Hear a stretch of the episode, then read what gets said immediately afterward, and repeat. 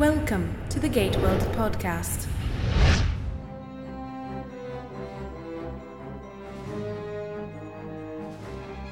Welcome, everyone, to episode number 146 of the Gate World podcast. I'm Darren. And I'm Adam.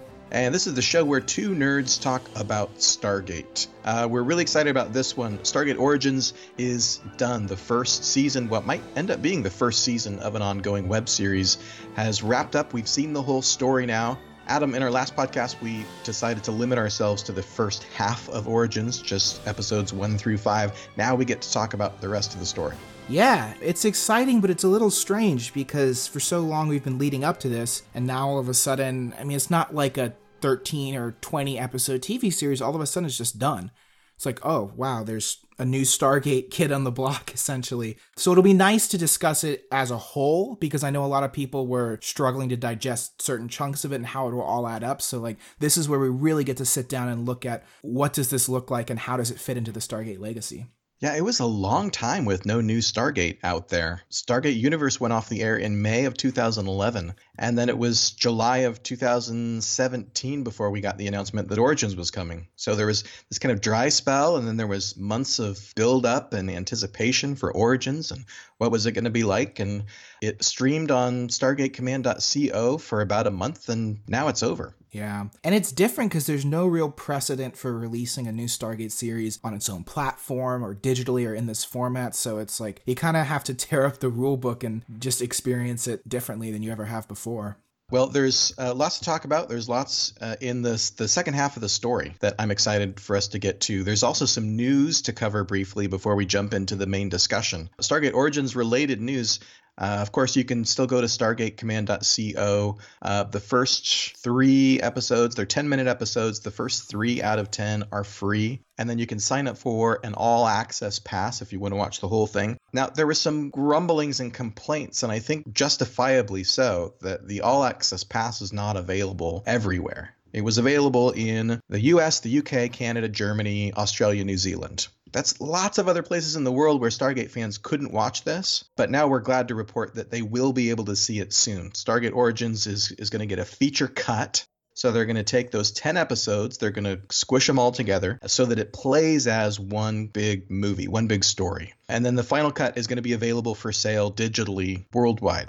Most places where you couldn't see it before, uh, like France and Italy and Japan and other places, it'll be available starting this summer. Right. And that's exciting because I think part of the critique of the show wasn't even about the material itself. It was just the frustration and lament that it was only available to certain, you know, segments of Stargate fandom. And you have entire countries like France who are known for their very passionate fandoms. And then I think they felt kind of left out. So this is really a chance to not only breach any barriers, but also see it laid out in a feature format because it is 10 10 minute episodes, which adds up to about a feature film runtime. So it's going to be nice to see it from start to finish more seamlessly. Yeah, it was a little bit frustrating, I have to admit, to watch it in chunks. Yeah. When I finally sat down to watch it with my wife, we waited until the entire thing was complete, right? I had seen the bits and pieces as it had been released, but uh, it was all finished, it was all done. We just watched it straight through. So we watched it more or less as a movie. The feature cut's going to be really great, really handy for people to be able to do that and see the whole story.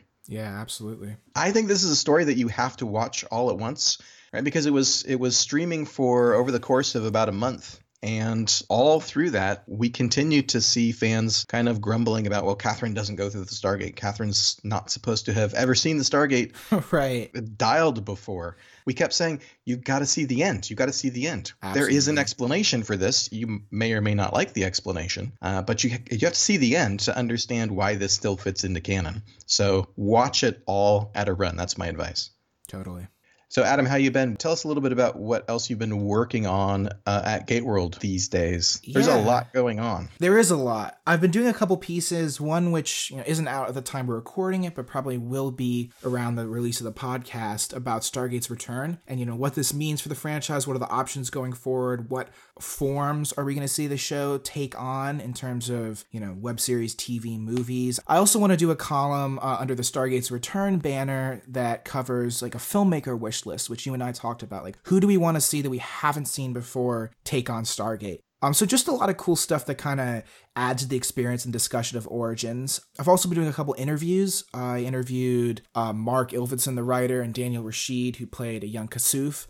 And I'm looking to do a couple more Origins interviews over the next few weeks to uh, keep the content rolling out and keep the hype up that's great. But it's really exciting for me, uh, having been running the website for so long, to see new interviews coming in. Right, new Stargate means new actors and new directors and writers for us to go and talk to and get the kind of inside scoop. So I spent a lot of time recently editing your Daniel Rashid interview, which is up on GateWorld.net now. That was a lot of fun. He's a fun guy. Yeah, he, he was just like brimming with excitement during the interview. You could I could kind of feel the energy and the passion he had to talk about Stargate. And it's fun to think, you know, these people just a year ago were, you know, they're they're actors. They're just working and they get this and they kind of get ushered into a family of sorts, a weird, dysfunctional yet eclectic and, and passionate family. Uh, and so I think to see people go on that discovery, I mean, you know, I've been following Stargate for over a decade, but these people, they m- might have only heard of the franchise and now they're in the thick of it. Uh, so it, it's a mix of getting to see that new generation be a part of Stargate and also,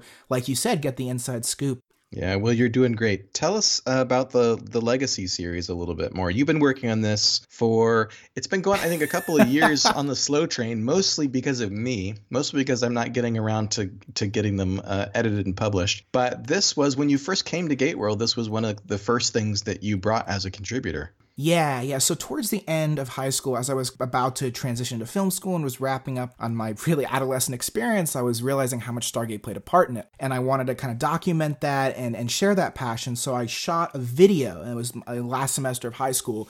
Uh, for Gateworld that was supposed to kick off the column. And that's actually up. It's uploaded like four years ago, but it's up there. And I had started to write some entries, and it wasn't just you, Darren. What happened was it just it was empty. After SGU went off air, you know, after a year or two, it just kind of any news stopped pouring in. Between I guess the feature news about the Dean Devlin's movie came in 2014, but like, you know, 2013, 2014, there just wasn't much conversation going. So that kind of got pushed by the wayside. But last summer, with the uh, announcement of Origins, you know, I sent you a message that said, Can I finish this column? And you're like, Yeah, dude, go for it. So, yeah, let's kickstart it again. Uh, the video is an introduction. I'm doing a column that's examining three episodes from each Stargate series picking very seminal or important or personally impactful episodes and and kind of examining why after all these years they hold up. And so right now I'm almost done with Atlantis. Uh, the last Atlantis episode I'm gonna do is called Broken Ties in season five, which oh, cool. is a Ronon centric story. Um, and I'm thinking about doing a bonus round for Vegas from season five as well because it's just such a slick and stylish episode. Good, good. So there's going to be about 10 of these. Yeah. And yeah. then the Legacy series will wrap up. You're obviously working on other things for Gate World as well.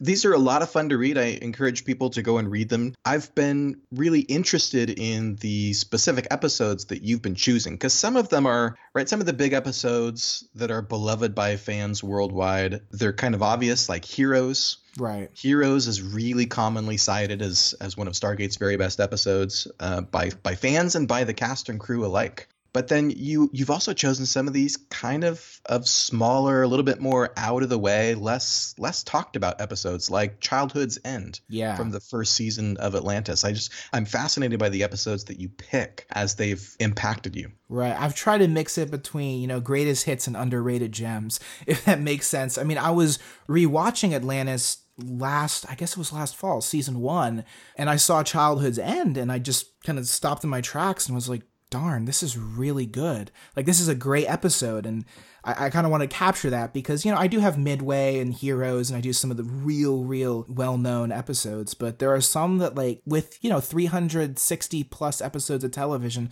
some get lost in the mix. And part of the purpose of the Legacy series is to bring them back into the discussion in the limelight and say, you know, why are these so impactful and, and maybe why have they been forgotten? That's great. So, uh, for people who have been visiting Gateworld and, and following social media accounts, you'll realize that content is starting to pop up on places other than the website.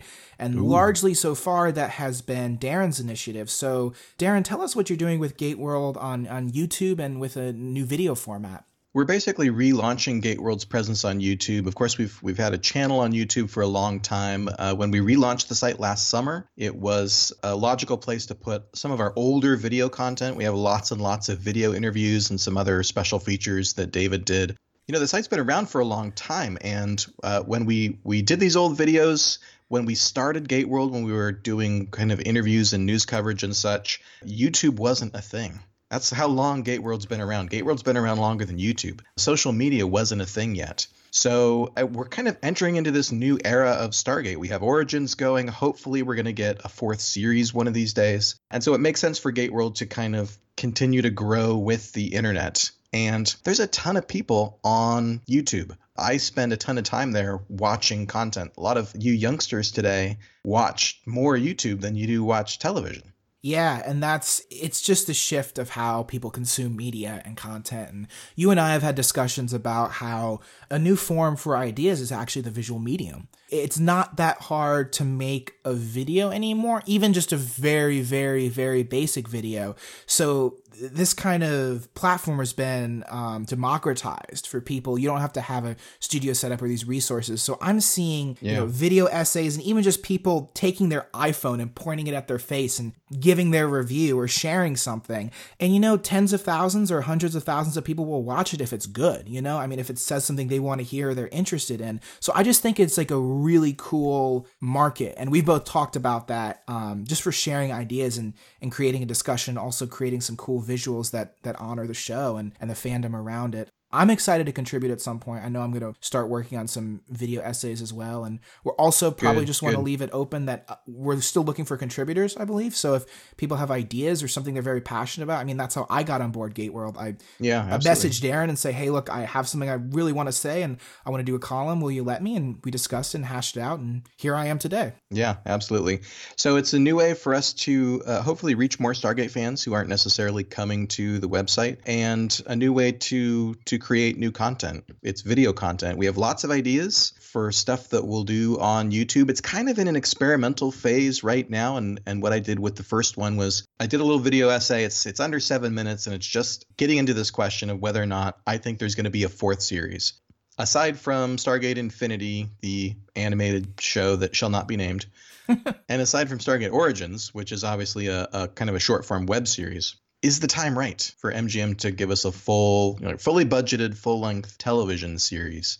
So that one, I kind of put it out there as a trial balloon. It was my first video, just kind of see what it takes to make, if people respond to it, and boy, people responded to it. It blew my mind. I mean, I was even telling you that it was going to be received well, but this kind of surpassed even my highest expectations. And even with you know the origins trailers that came out on the official stargate account i mean they racked up a view count that took the trailers from Stargate Universe or Atlantis, you know, a decade to achieve or five or six years to get up to like half a million views. And it did that in a couple days. So, I mean, yeah. you have, I just said the people are hungry out there for more Stargate and hungry out there for visual content. And that's something that I think fans should be contributing to and should be adding to the discussion. Yeah, so we should also say if you are listening to this podcast on your iPhone or uh, one of the kind of more traditional routes, the podcast is something that's going to live on YouTube as well. So you'll still be able to get the Gate World podcast through your your subscription service, through your favorite podcast platform, but there'll also be a video version of it up on YouTube for people. The main discussion.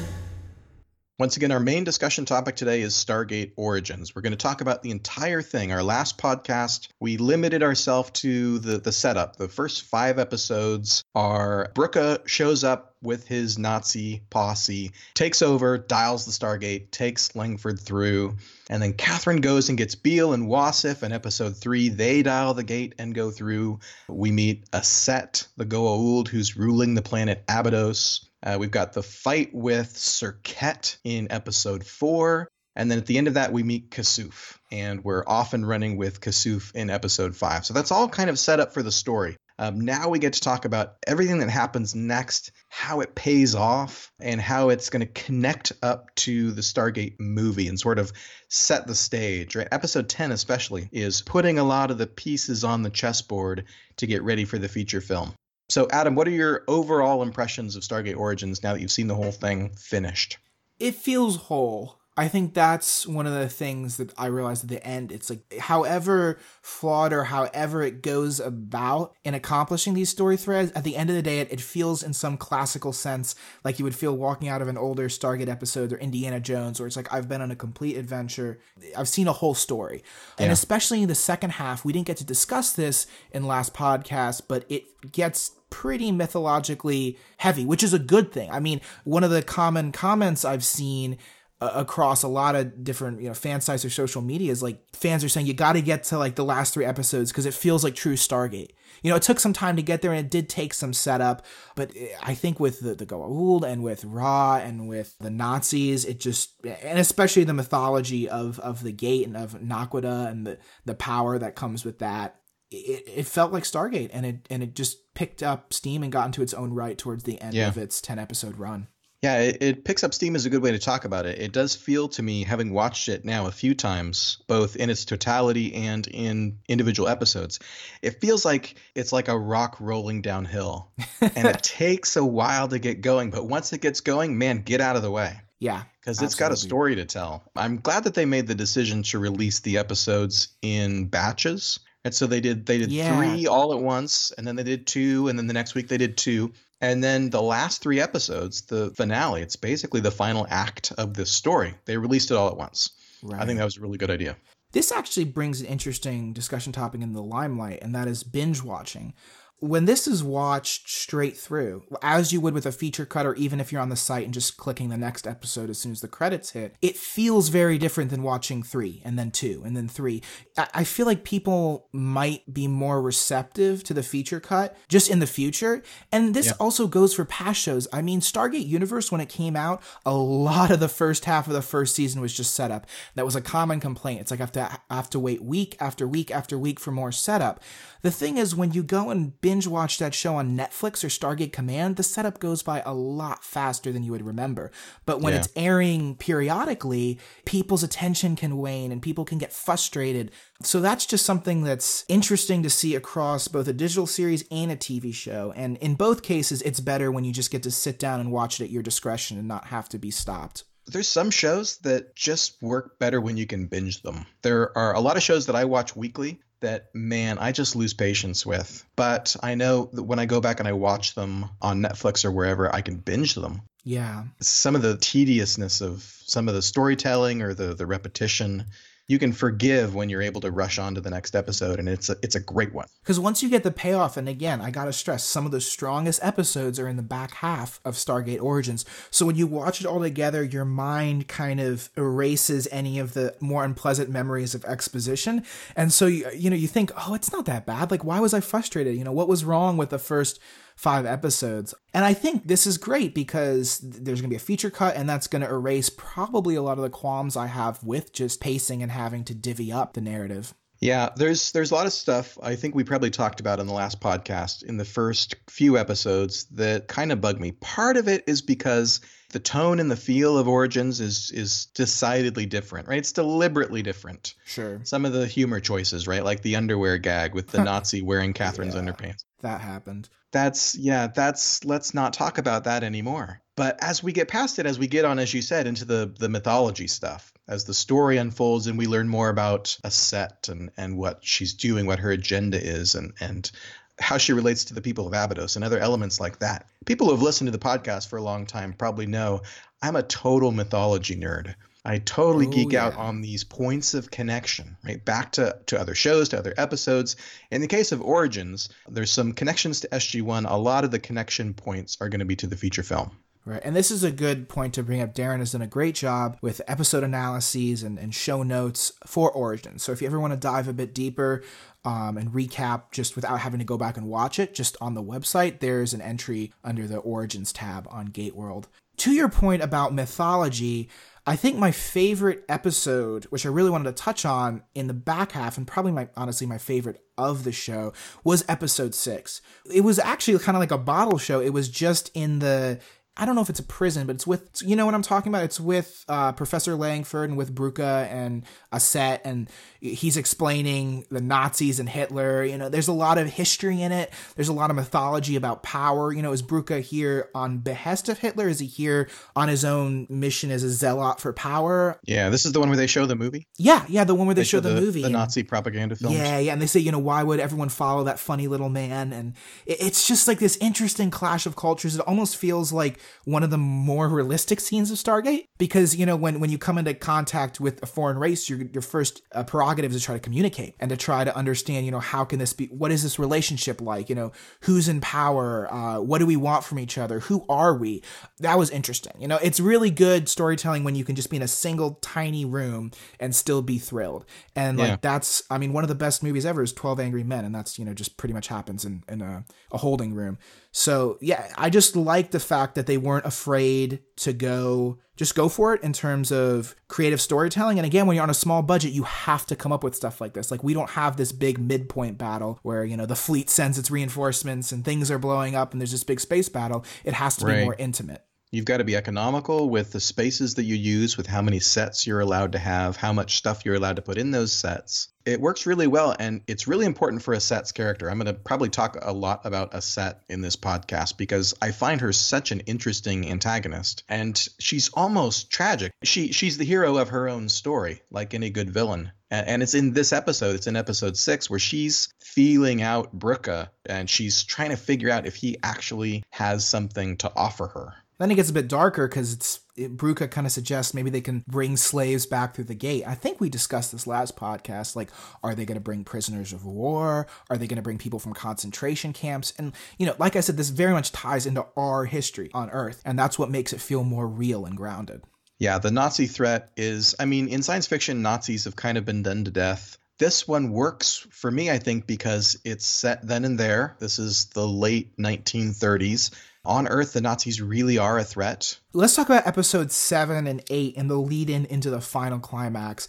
This is something that I didn't connect with as well because a lot of it was, again, very character centric, but it was around the table. I don't know how you felt about that. You know, the, the dinner scene they have. Yeah, so Kasuf takes our heroes to his outpost. This is an outpost called Nosdevli. And when I listened to your interview with Mark Ilvedson, the one of the co-writers, I learned something that blew my mind about the outpost of Nosdevli. Should we give that away now, Yeah, or should we make people listen to the No, interview? we should we should go for it because it's it's that interesting. So it came up on screen, right? The name of the outpost, and and as somebody who who types up analysis and adds entries to the Omnipedia, I'm like, oh great, they gave me the name of this place and they gave me the spelling of it so that I can put it in the Omnipedia later. Sure. Nostevla, that's such an interesting name. I wonder if that's Egyptian.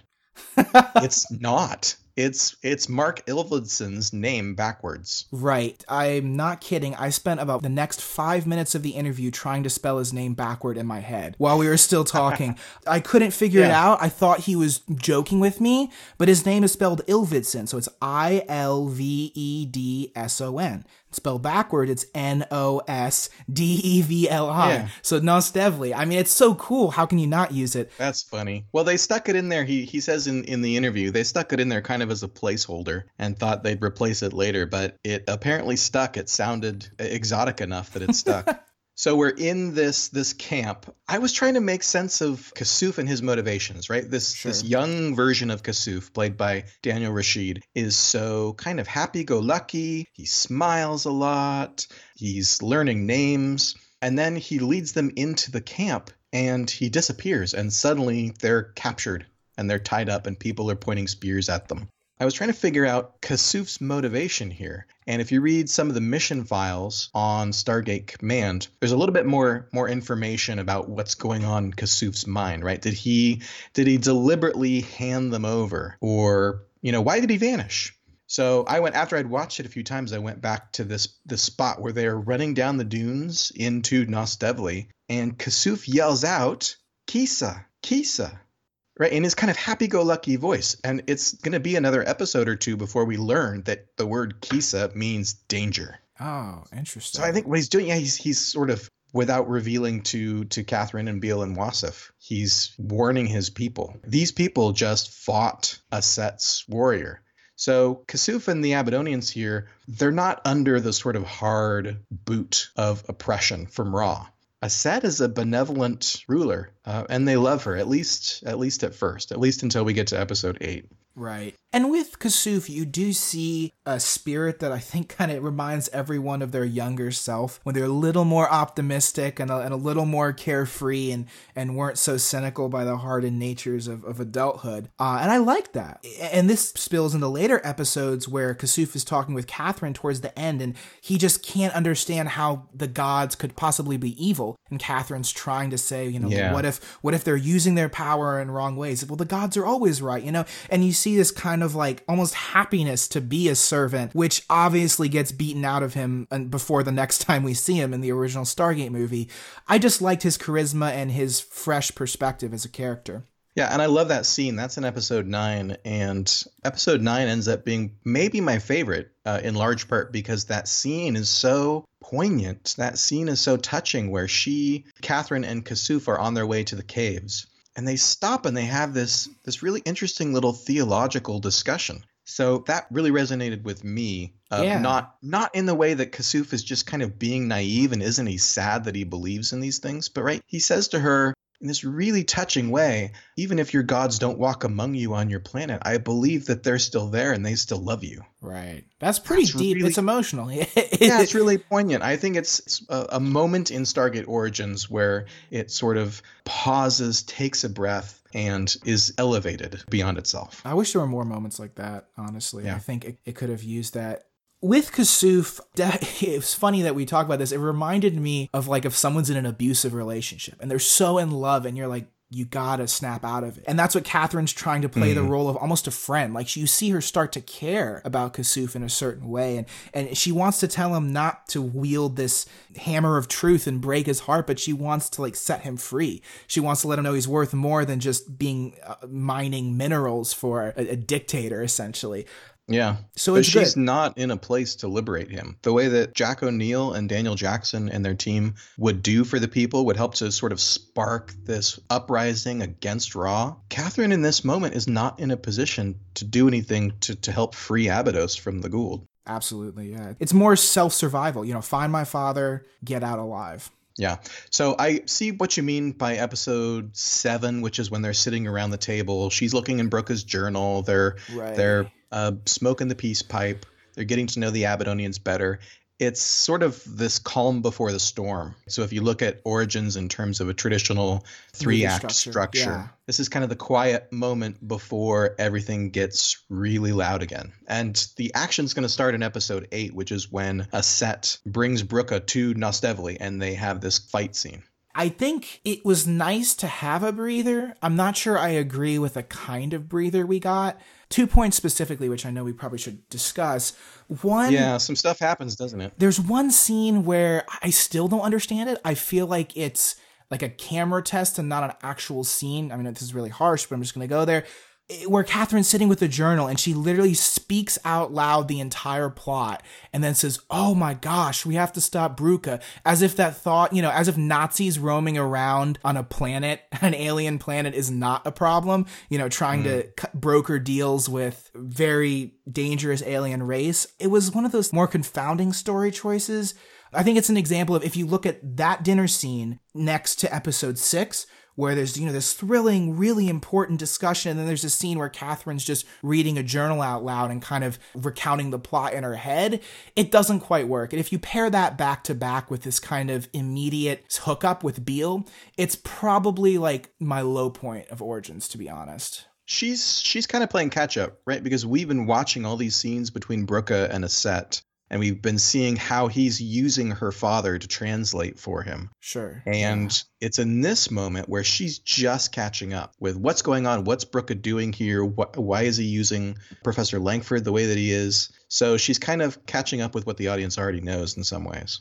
Certainly. It comes very suddenly. And both that and her relationship with Beale is very sudden. If you're not paying attention or you don't fully sell it, it can throw you for a loop. Yeah, and it does throw me for a loop the relationship with Beale and uh, where it goes after the dinner scene. Right. Let's, let's put it that way. If into the tent. It kind of bugs me, you know, not because I'm a prude about this or anything, but because their relationship has been so caustic up until this point. Yeah. He's really impatient with her. He's really kind of chewing her out sometimes. And then they, right, they have a breather, they have a, a peace pipe, and I don't know if that moment is earned. I think, and I talked to the writer, don't even know if this was Mark Ilvedson, I don't even know if it'll make it into the interview, but he said, you know, when you're in a dangerous situation and you, you think you might die, you're way more likely to form emotional or physical bonds with someone around you as a, as a means of comfort. So, in that sense, it's very believable. However, yeah, I think that's fair. From a character standpoint, I don't think it's earned. And the other thing is, I really do like Beale and Catherine individually. I don't like them together. As characters, they're great. As a couple, it just it's a little uncomfortable and, like you said, probably not the healthiest dynamic. That said, it ended pretty quickly, and thankfully, there wasn't a huge focus on that night in the tent that we shall yeah. say nothing of. you know, if we could just skip ahead to the to the end of Beale's story, I think it's it's really fitting. Not that I wanted to see him go out the way that he did, uh, or get killed off at all. But the way that they play it, the way that he is putting his life on the line, he gets Catherine and her father through the Stargate, he fights Serket, and his last thoughts are of Catherine. You look at it, he dies with a smile on his face because he's thinking of Catherine as his final thoughts. And that that ending I thought was really sweet and kind of helped for me to cover over some of the the previous relationship issues. And this kind of leads us right into the final act of Origins and also a very interesting plot thread that never was but was written. Beale actually lived in earlier drafts, and that's something Mark Ilvedson and the writer, told me. Apparently wow. he had a kind of Humphrey Bogart ending, like a very classic send-off where he actually comes through the gate, but he's the one person who didn't have his memory wiped. So he just keeps it a secret. Wow. That was, yeah. So basically, that would have put someone on Earth who's experienced this and is just simply keeping it a secret. And basically, he can't be with Catherine because she can't know they went through the gate together. So he has to say goodbye to her and keep that adventure mm. where she forgets it. Now, that's very charming. It does create some continuity mythology problems, which is why I think it got cut I liked both options, honestly. I think his end in the existing show that we see is a very noble end, and it maybe can redeem any of the animosity or the fighting between the two. It's also sad because he's very charismatic and likable. Yeah. So now this combat scene that takes place, it almost seems pointless why these two people fight and they both end up dead. But the purpose in the in the narrative is to sort of demonstrate the the master's ability to command his or her slaves. Will your servant fight for you? Will your slave even fight to the death on your behalf? So we get uh, Stefan, yeah. Who is the surviving German soldier up against the big, muscular Abydonian whose character's name is Nubai. That scene was good. I really liked it. I, I liked the setup as well because there are some stakes in it. It feels like a gladiator sport. You're watching people suffer for sport. It, it makes you kind of uncomfortable. Yeah, it's supposed to make you uncomfortable, and our characters are stuck hiding in the tent watching. Uh, they they can't really burst out and do anything about it. Yeah. So Stefan ends up fighting dirty, throws dirt in the guy's eyes. The bigger part of that scene, which was kind of a clever trick, was him shooting by wasn't really the emotional beat of the scene. It was Brücke shooting Stefan. Yeah. Uh, and that's when you realize to me there is no redemption in this man. Because there is a two there are two villains, so to speak. There's Brücke and the Nazis and also Aset, and then, you know, the ever looming presence of Ra you kind of wonder which villain is going to end up fighting for the Langfords and fighting with the heroes. You know, at some point you can't play all sides. For the first, you know, early part of the story, I was wondering if the Nazis or even Brücke would, you know, step up and, and have a change of heart. When he shoots Stefan, you realize that guy's pure evil. There's no redemption. There's no way around that. It's just he was going to slow us down. That's how much he cares about human life. Yeah, he doesn't even value his own people. No, and that's where I really it was a very impactful scene for me, at least personally, even though it was short and it kind of cultivated a real disdain for his character. So I was very happy by the end in that regard. Well, it does something really important for the story, which is it introduces conflict between Ava and Brücke.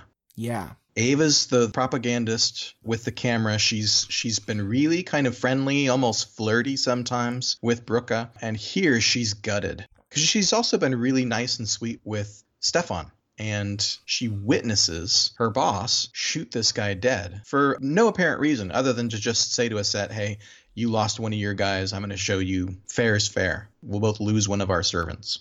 And that ends up being pivotal, of course, in the conclusion of Brücke's story because it's Ava who takes him out because she's lost faith in him because she's seen he's not just the Nazi version of evil, he's evil, evil. Right. And then, you know, towards the end, he sheds the whole veneer of I serve Hitler. It's I serve myself. Like, yeah. I'm going to become a god. You know, he gets power drunk and just becomes an egomaniac. And at that point, he doesn't value his own people. He has no allies because he has made this such an egotistical venture.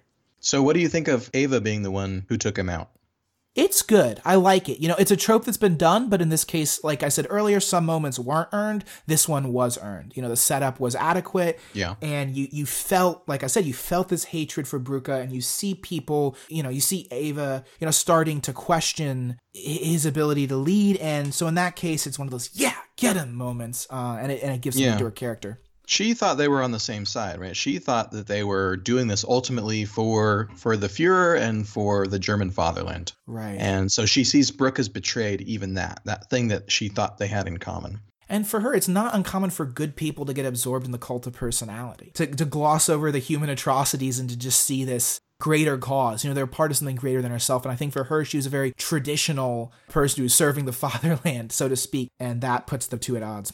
So the Nazi story ends here. Yeah. Ava ends up moments later being shot down, presumably shot dead by Serket. So this one storyline of, of one set of villains, which is Brücke and the Nazis, comes to an end at the beginning of episode 10. And then the rest of this conclusion, this payoff, is all about Aset. It's all about what she's doing and, and her relationship with Ra. And ultimately, of course, Ra shows up and is going to drop the hammer.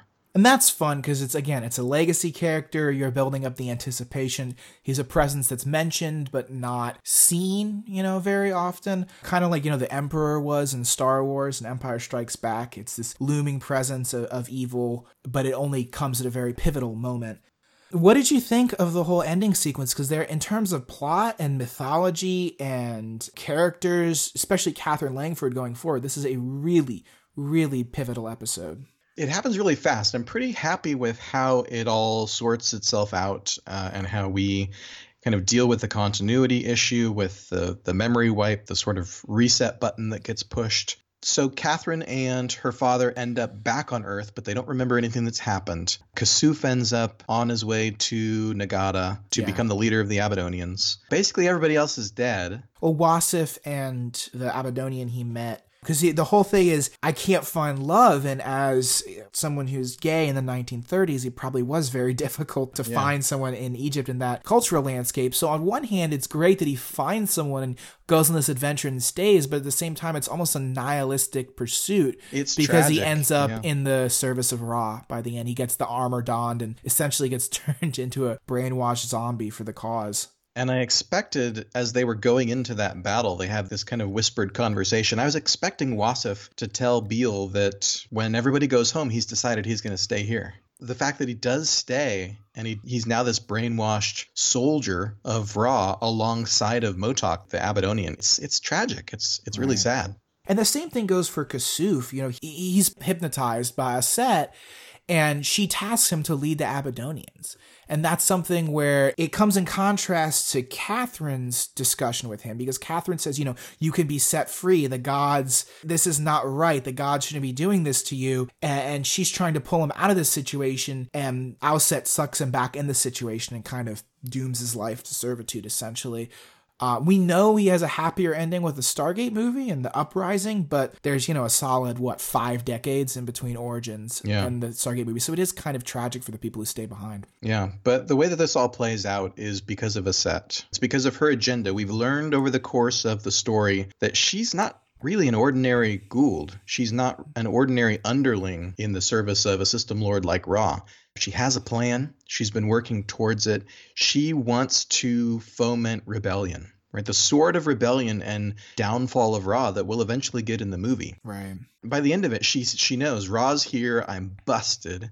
she's not going to be able to accomplish this rebellion on her own. So she puts these memories in, right? She tells Catherine subconsciously to go back, more or less raise an army when they're capable of standing up to Ra, come back with the amulet kind of leading their way. That's a big deal in terms of setting up the movie, the, the, original Stargate movie, because our understanding of Catherine Langford before Origins is that she was an archaeologist and that the Stargate was was her and her, her father's project. You know, it, it was their life, but it was never under the guise or, or, under the motivation that a foreign entity had tasked her with that, and she was acting under the command of of Aset it doesn't affect anything, but it adds some interesting layers to what we know of Catherine Langford as it's part of official canon at this point. Yeah, this is this is interesting. At the end of Origins, I mean, one of the answers to fans who have complained about potential continuity issues uh, really is the story kind of doesn't matter. It doesn't matter in the sense that none of the characters who survive and who are a part of the later Stargate story remember any of it. So it adds this kind of layer, it adds this this additional texture that's background to the feature film. But I mean, you don't have to see Origins to understand what's going on. It's just this additional angle of explanation. Certainly. One of the interesting things I thought about Origins, if you look at it, it's kind of a bit of a tragedy. I mean, you have you have Wasif, yeah. You know, who who ends up way worse than when he started the story. You have Beale, who dies. You have Catherine and her father who are brainwashed and, and forgotten. And then Aset is killed as well, and her child. It's weird how the story did such a good job at the end of balancing these like really dark endpoints for characters, and also the the epilogue with Catherine and her father and the British consulate who are talking, and you do get this weird sense of like a classical 1940s adventure that wraps up yeah. and and so it's it's a mix of tones, but for me it worked. And that, like I said, one of my favorite things is that by the time the credits roll, I have a smile on my face. Like yeah, that was fun. Works. Like it had that bright, kind of chipper and swashbuckling ending. It was cool. It was it was done well. Well, that was Stargate Origins. We really enjoyed the first season. Hopefully, we hear word pretty soon that MGM wants to continue to tell origin stories, and maybe there'll be a second season that's a totally different story with totally different characters. I think this is a huge opportunity here, and I've written a bit about that in the columns, but a season of Origins doesn't have to be the be all and end all of Stargate. It's a basically a lower budget feature film that's broken into 10 episodes. It's a good format. And right now, Origins is all we have, but if we have, you know, a new show or a movie or a miniseries, there's nothing to say that we can't have periodic seasons of Origins to explore different characters in the Stargate mythology. I mean, that's what Star Wars and other franchises are doing as they expand with like Solo or Rogue one. And like, I want yeah. to see that with Stargate. I want to see the kind of trilogy format where we have our bread and butter, and that's moving the Stargate world and mythology for. And then I also want to see these peripheral projects that are emerging and giving fans a little bit extra in terms of, of visual storytelling and mythology.